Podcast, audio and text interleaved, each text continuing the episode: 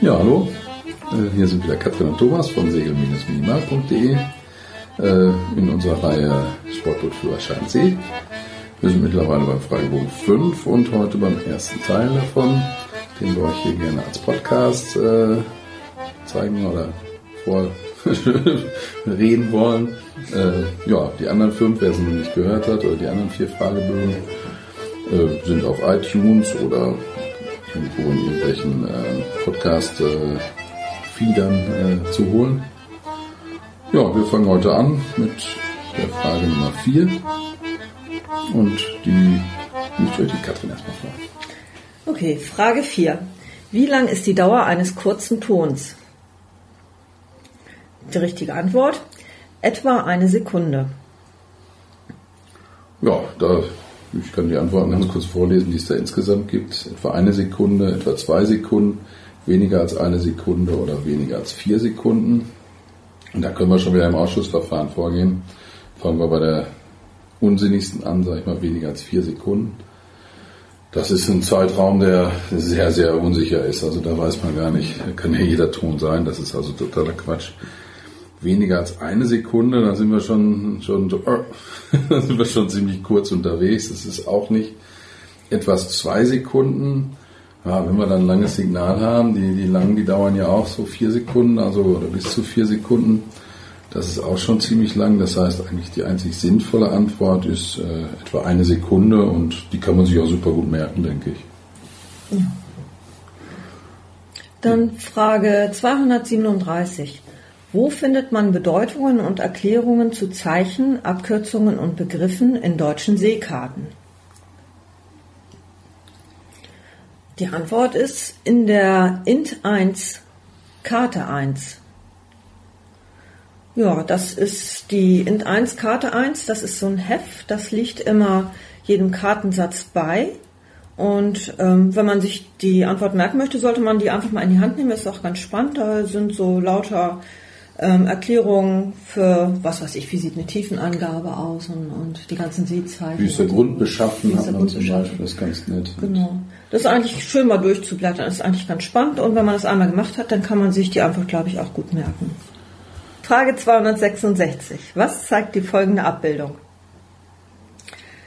Die Abbildung zeigt eine grüne Karte mit einem T in der Mitte und Kreisen drumherum. Die Kreise sind natürlich die Isobahn. Da ist immer die, äh, der Druck in Hektopascal dran geschrieben, 900, 995 und so.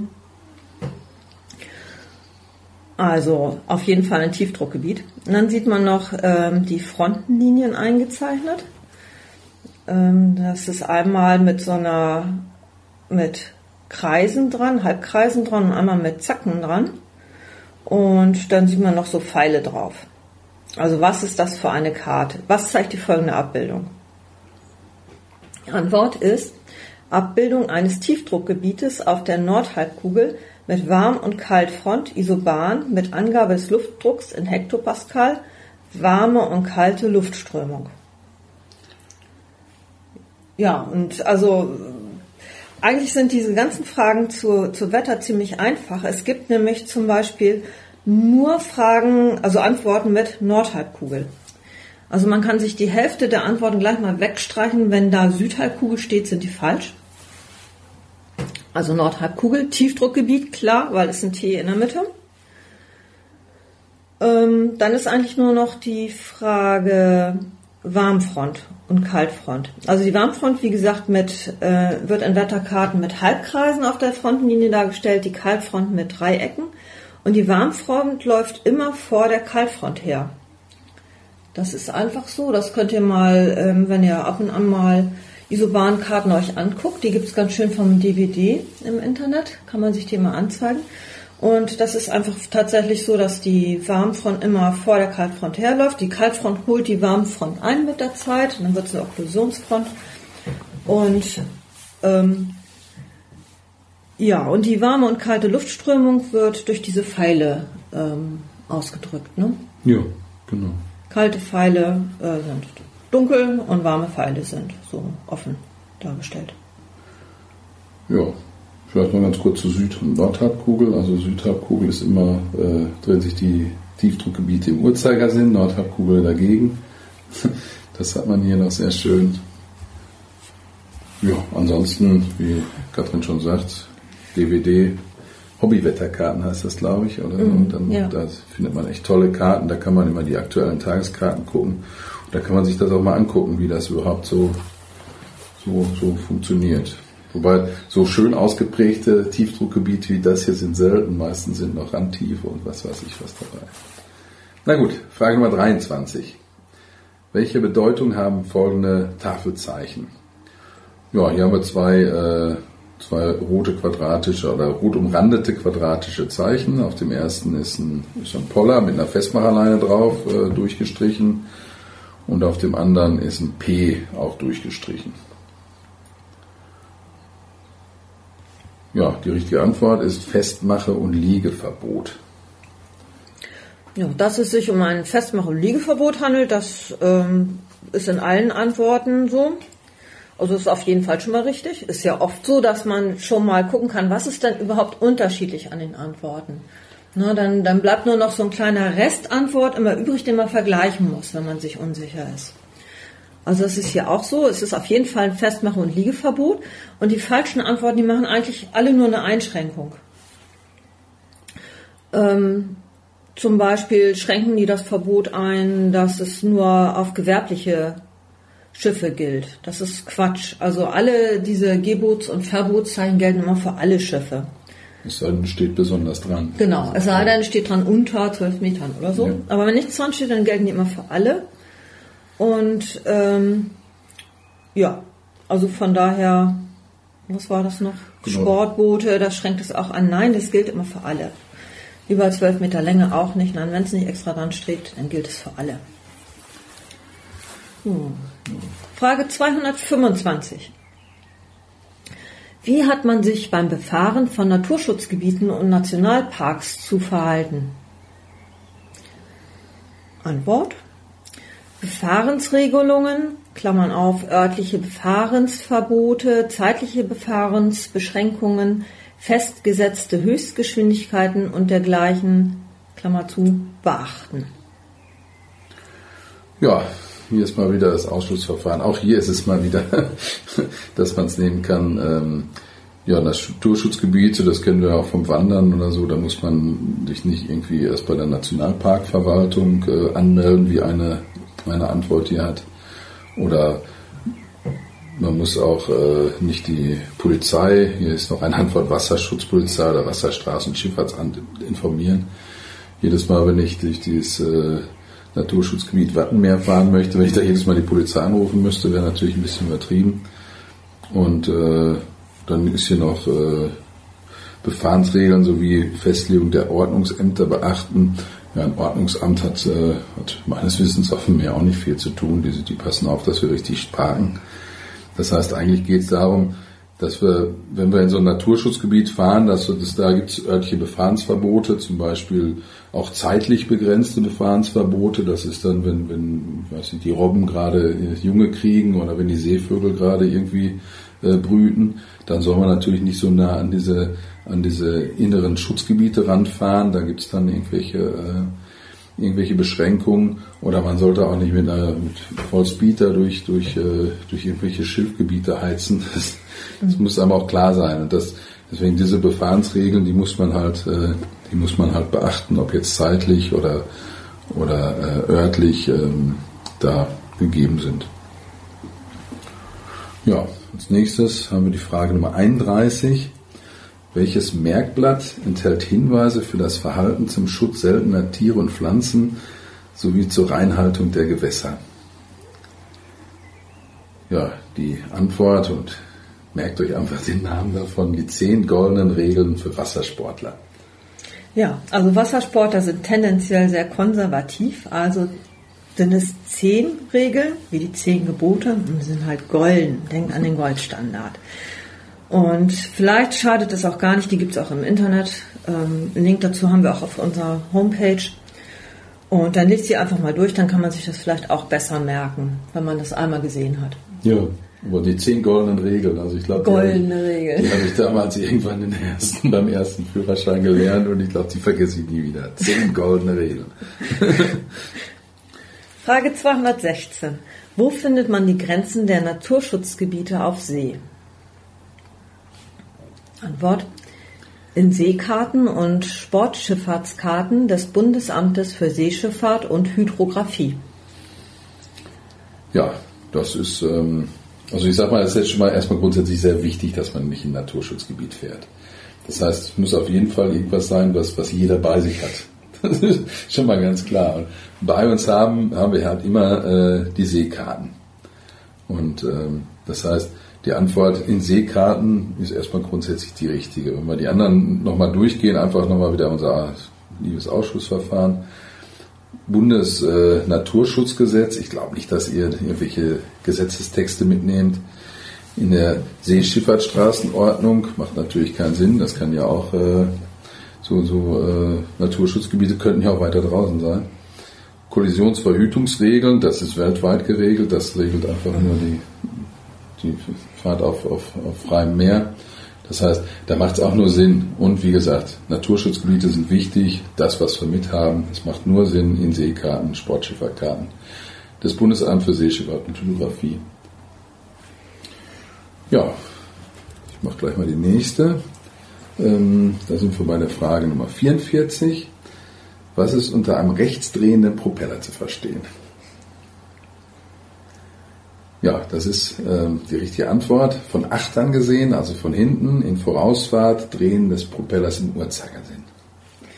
Ja, also eigentlich ist ja ähm, das wichtiger, warum der dreht, wenn man rückwärts fährt, aber man definiert ja das meiste eigentlich immer so in Standardmodus. Also stellt man sich hinter das Schiff und guckt sozusagen in, in Fahrtrichtung des Schiffes, um zu gucken, wie rum dreht dann der.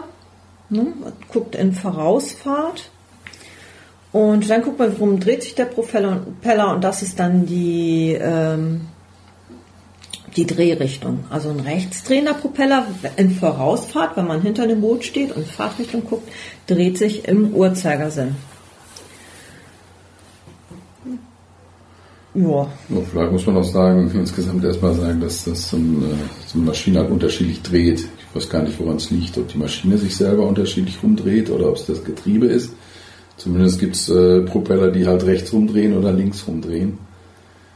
Ist das, das nicht so? Hatten wir nicht mal dieses Dampfboot, wo sie die Maschine anhalten und dann andersrum drehen lassen, wenn sie rückwärts fahren wollen?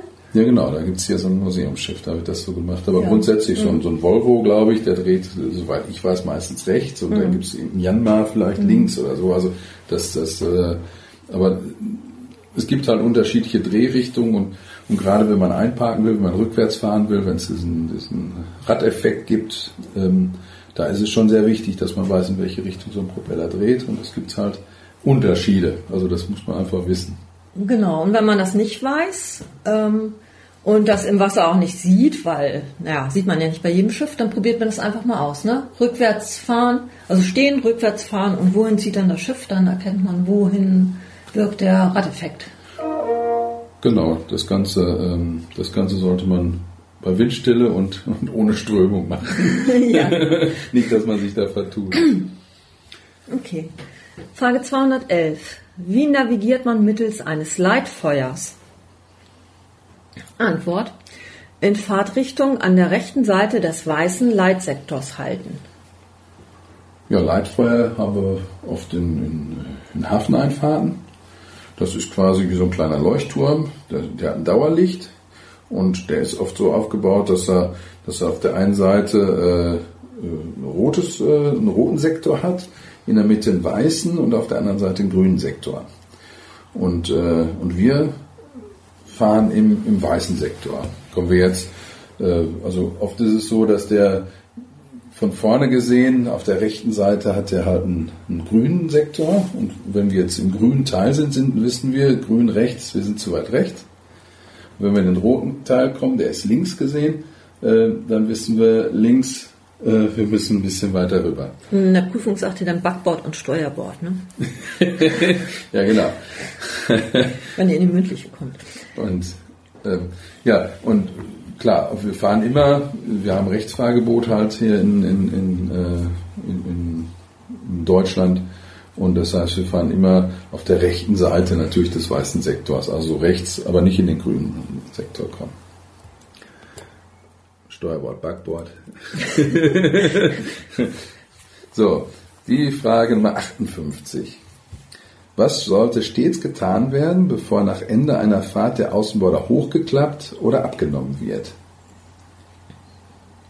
Die richtige Antwort ist Vergaser leer fahren, damit kein Kraftstoff ausläuft. Also Katrin hat heute Glück, die kriegt heute nur die technischen Fragen. ja, also erstmal ist ja die Frage, also wenn man noch nie mit Außenborder gefahren ist, warum klappt man den überhaupt hoch? und ähm, ja, da ist also wenn man draußen ist und fährt, also beim Segeln, da produziert er einfach, hat er eben sehr viel Druck, wenn man den unten lässt. Der, der schleift dann immer im Wasser. Und ähm, das ist weder gut für das Boot noch für den Motor. Ne? Also da kann, glaube ich, kann sogar Wasser reinkommen, oder?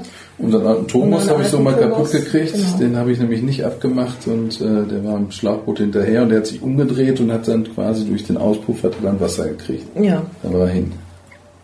Also beim Segeln sowieso hochklappen und dann im, im Hafen ist dann das zweite Problem, dass der ja nicht mit Antifouling behandelt ist. Und wenn man dann jetzt zwei Wochen nicht da ist und im Sommer schön gerade die Muscheln am Wachsen sind, dann ähm, darf man danach erstmal kratzen wahrscheinlich. Ne? Mhm. Also dann klappt man den auch hoch. Ja, und ähm, dann ist so, wenn man den hochklappt, dann könnte halt aus dem Vergaser Kraftstoff rauslaufen. Also haben wir noch nie so feststellen können bei unserem, aber vielleicht ist das bei älteren Modellen tatsächlich ein Problem. Jedenfalls ähm, schadet da Vorsicht ja sicher nicht, weil Kraftstoff im Wasser will ja keiner haben. Von daher ist die saubere Art und Weise, den Motor leer zu fahren, bevor man den hochklappt. Genau. Ja, wenn so eine, eine, lange Pause zwischendurch ist und man hat eine nicht leer gefahren, dann kann natürlich dadurch auch Schwitzwasser und so weiter, dann kann da natürlich auch Feuchtigkeit in den Vergaser kommen. Also ne, wenn man jetzt was weiß ich, sechs Wochen den Motor stehen lässt, dann ist es schon besser, wenn er leer ist, der Vergaser. Kann er denn nicht eher Kondenswasser drin stehen?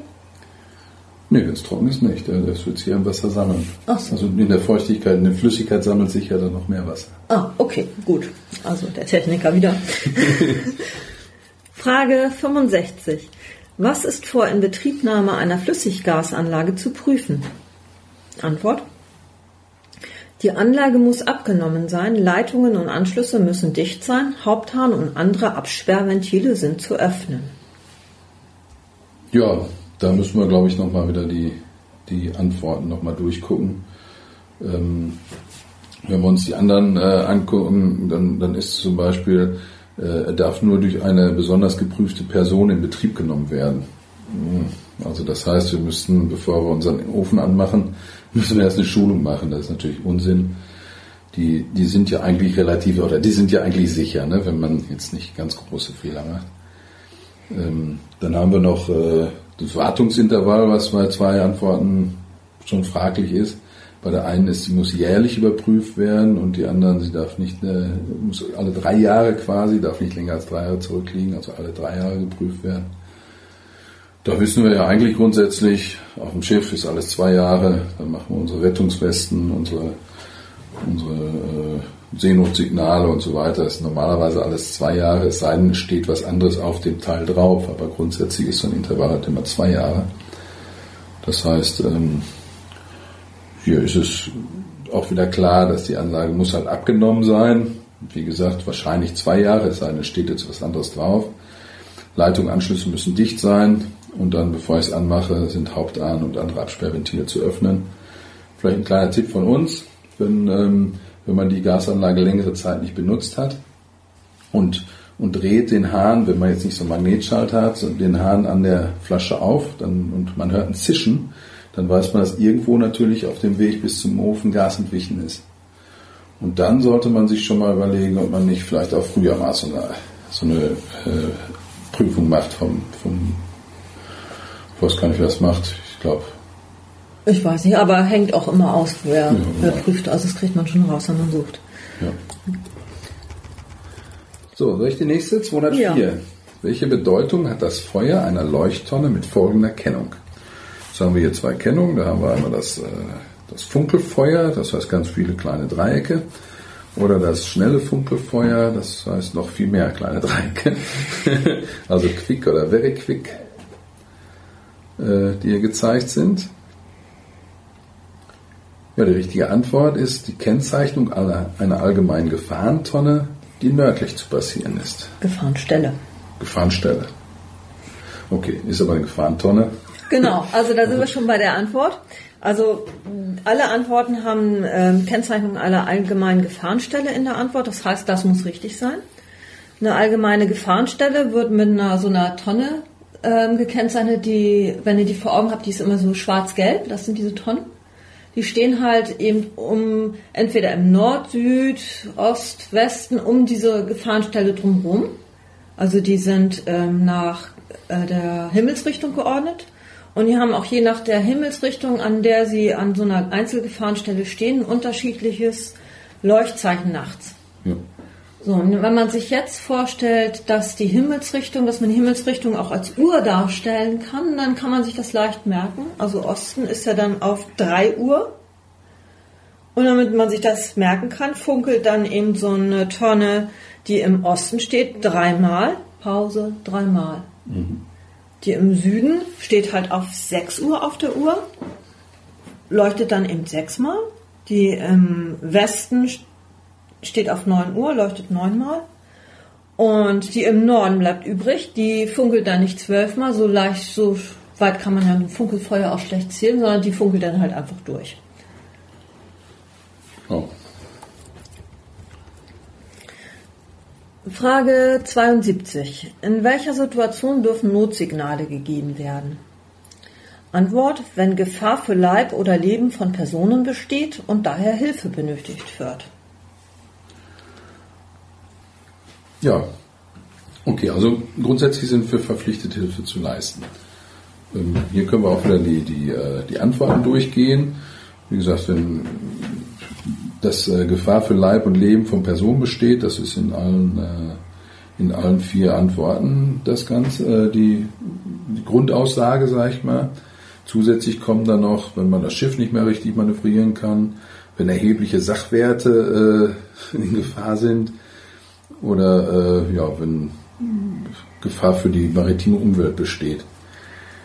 Also wie gesagt, wir sind verpflichtet, Hilfe zu leisten. Und wenn wir so ein Notsignal empfangen, dann müssen wir hin. Das heißt, nicht nur wir als Sportboote, dann würde auch ein großer Frachter oder ein, äh, ein Passagierdampfer oder sonst was würde dann auch sein, sein, äh, seine Fahrt unterbrechen und uns zur Hilfe leisten. Und es sollte ja schon so sein, dass wirklich nur alles dann äh, in Bewegung gesetzt wird, wenn wirklich auch Hilfe benötigt wird. Und Hilfe wird nur dann benötigt, also in dem Sinne akute Hilfe, dass wirklich Leute ihre Fahrt unterbrechen müssen, wenn Gefahr für Leib und Leben besteht. Wenn jetzt das Schiff halt sonst kaputt geht, dann kann man auch erstmal per Funk versuchen, jemanden, ähm, jemanden zu erreichen. Wenn es hart wird, kann man dann auch sogar Pan-Pan machen. Aber dann würde ich über Funk versuchen, jemanden zu erreichen, der einem dann vielleicht helfen kann. Aber ich kann dann keinen verpflichten, mir zu helfen. das ist vielleicht ganz wichtig. Also es muss geholfen werden und es muss nur geholfen werden, wenn wirklich Gefahr für Leib und Leben besteht. Oder? Ja. So, ich lese die nächste Frage. Mhm. Welche Bedeutung hat folgende Tonne? Da haben wir eine quasi eine, eine Backbordtonne, das heißt eigentlich Grundfarbe rot. An der äh, als Topzeichen halt ein, ein stumpfes Topzeichen Besonderheit an der Tonne ist ein, eine, eine, grüne Manschette in der Mitte. Also in der Mitte ist einmal ein bisschen grün. Ja, die richtige Antwort, das ist die Backbordseite des durchgehenden Fahrwassers und die Steuerbordseite des abzweigenden oder einmündenden Fahrwassers. Ja, also rote und grüne Tonnen stehen ja immer eben im Fahrwasser Backboard oder Steuerbord. Backboard oder Steuerbord. Nicht rechts oder links. ja, und zwar im Steuerbord ist grün, wenn man von See kommt. Ne? Von See kommt. Wenn das nicht klar ist, dann muss man auf der Seekarte gucken, dann ist es eingetragen, auf welcher Seite die stehen. Ne? So mal, hm. was war ein bisschen auszuholen. Genau. So. Und ähm, wenn man jetzt eine zweifarbige Tonne hat, dann weiß man eben nicht so genau, auf welche Seite sie sich gehört. Dann gehört sie zu einem abzweigenden Fahrwasser. Also dann hat man ein durchgehendes Fahrwasser und da geht eben ein Fahrwasser ab. Und ähm, dann ist immer das durchgehende Fahrwasser eben das wichtigere Fahrwasser und deswegen hat die Tonne dann auch mehr Farbe von dem durchgehenden Fahrwasser. Also unsere Tonne, die ist oben und unten rot also mehr rot. Das ist also die Backbordseite des durchgehenden Fahrwassers. Und in der Mitte die Banderole, das ist dann eben die Seite des ähm, abzweigenden Fahrwassers, auf der die Tonne steht. Also das abzweigende Fahrwasser ist hier, hat hier dann eben die Steuerbordseite. Ähm, ja, und man sieht dann immer noch das Topzeichen. Das Topzeichen ist auch immer das von dem durchgehenden Fahrwasser. Und ja, also man erkennt an der Tonne, wo man abbiegen muss, wenn man dann abbiegen will. Und man erkennt, wer Vorfahrt hat, ne? Genau, das ist ganz wichtig. Also das, äh, das ist uns mal hier Heiligenhafen, ist uns das aufgefallen, wenn man nach Heiligenhafen reinfährt. Dann geht es nämlich geradeaus, ist nämlich das abzweigende Fahrwasser in die Marine. Mhm. Und wenn man links Backbord, Backbord reinfährt in den Handelshafen, da sind ja die Fischer und so und so ein paar, äh, ja, ein paar Handelsboote. Und das ist das äh, Hauptfahrwasser. Das heißt, da geht's wirklich um die Ecke, das äh, Hauptfahrwasser und geradeaus geht das abzweigende Fahrwasser. Mhm. Also da muss man immer ein bisschen aufpassen, wenn man so, so, eine, so eine Tonne sieht hier mit äh, abzweigendem Fahrwasser oder einmündendem Fahrwasser, muss man ein bisschen aufpassen, wer denn da Vorfahrt hat. Mhm. Weil die Fischer, die wissen das in Heiligenhafen und die ziehen dann auch durch. Die ziehen durch, ja. Da darf man sich dann, ja, erschreckt man sich, wenn man da vorher nicht drauf geachtet hat. Genau, die hupen auch. Oder? Aber spät. Ja. ja. Frage 75. Welche Sportboote sind von der Fahrerlaubnispflicht auf Seeschifffahrtsstraßen ausgenommen? Antwort. Sportboote ohne Antriebsmaschine oder solche mit einer größeren größten nicht überschreitbaren Nutzleistung von 11,03 Kilowatt, das sind 15 PS oder weniger. Ja, früher waren es 5 PS, heute sind es 15 PS, ähm, die die Antriebsmaschine nicht haben darf. Ähm, ein bisschen aufpassen, also hier geht es also es geht immer darum, dass man sowas nicht an Bord haben darf. Ne? Also auch wenn sie nicht läuft oder so. Das heißt, wenn ich sage, ich habe hier meine Hauptmaschine nie an, ich nehme den kleinen Außenborder, der daneben hängt, darf ich es trotzdem nicht, wenn ich mehr als 15 PS in der Hauptmaschine habe. Da muss man immer drauf, ein bisschen auf achten. Ansonsten die 15 PS, ja, sollte man sich merken. Ich bin der Meinung, 15 PS ist teilweise recht viel. Wenn, äh, wenn ich auf der Ostsee unterwegs bin, 15 PS ähm, das hatte unsere vorige, die hatte 18, aber heute gibt es ja auch mit 15 PS, mit 9,40 Meter, ist ein 31 Fuß Boot, ganz ohne jegliche äh, Fahrerlaubnis zu fahren. Ich, also ich finde es für ein bisschen viel. Ähm, wenn man auf der Müritz unterwegs ist mit so einem kleinen Motorboot, dann, dann ist das in Ordnung. Aber ich sag mal, wenn man auf dem Meer rumfährt, aber ihr habt euch ja auch dazu entschieden, den Führerschein zu machen. Ich bin der Meinung, man sollte den auch mit 15 PS haben. Ja, und dann sind wir auch schon am Ende des ersten Teils vom Fragebogen 5. Ja. Ähm, ja, wie immer die Version ohne das Gequatsche vorweg und hinten dran gibt es auch auf unserer, unserem Blog segel-minimal.de und da gibt es auch noch so ein bisschen Zusatzinformationen, so kleine Quiz zum Thema oder so. Schaut einfach mal vorbei, ob euch da vielleicht noch was anderes beim Lernen hilft. Genau, ansonsten, wie immer, äh, Gebt uns Kommentare, wenn es euch gefallen hat oder halt auch Verbesserungsvorschläge, wenn es euch nicht gefallen hat. Wir haben heute mal was ganz anderes gemacht, sonst am Anfang habe immer ich vorgelesen, dann hatte, dann ich habe die Fragen beantwortet, dann hat Katrin die Fragen beantwortet und jetzt versuchen wir es mal so ein bisschen gemischt, dass man sich im Zweifelsfall auf den Ball mal hin und her spielen kann. Wenn euch das gefallen hat, einfach mal einen Kommentar äh, hinterlassen, würde uns sehr freuen, würde uns auch helfen. Ja, in diesem Sinne, bis zum nächsten Podcast. Das ist dann der Fragebogen 5, der Teil 2, die letzten 15 Fragen des Fragebogens. Ja, tschüss. Tschüss.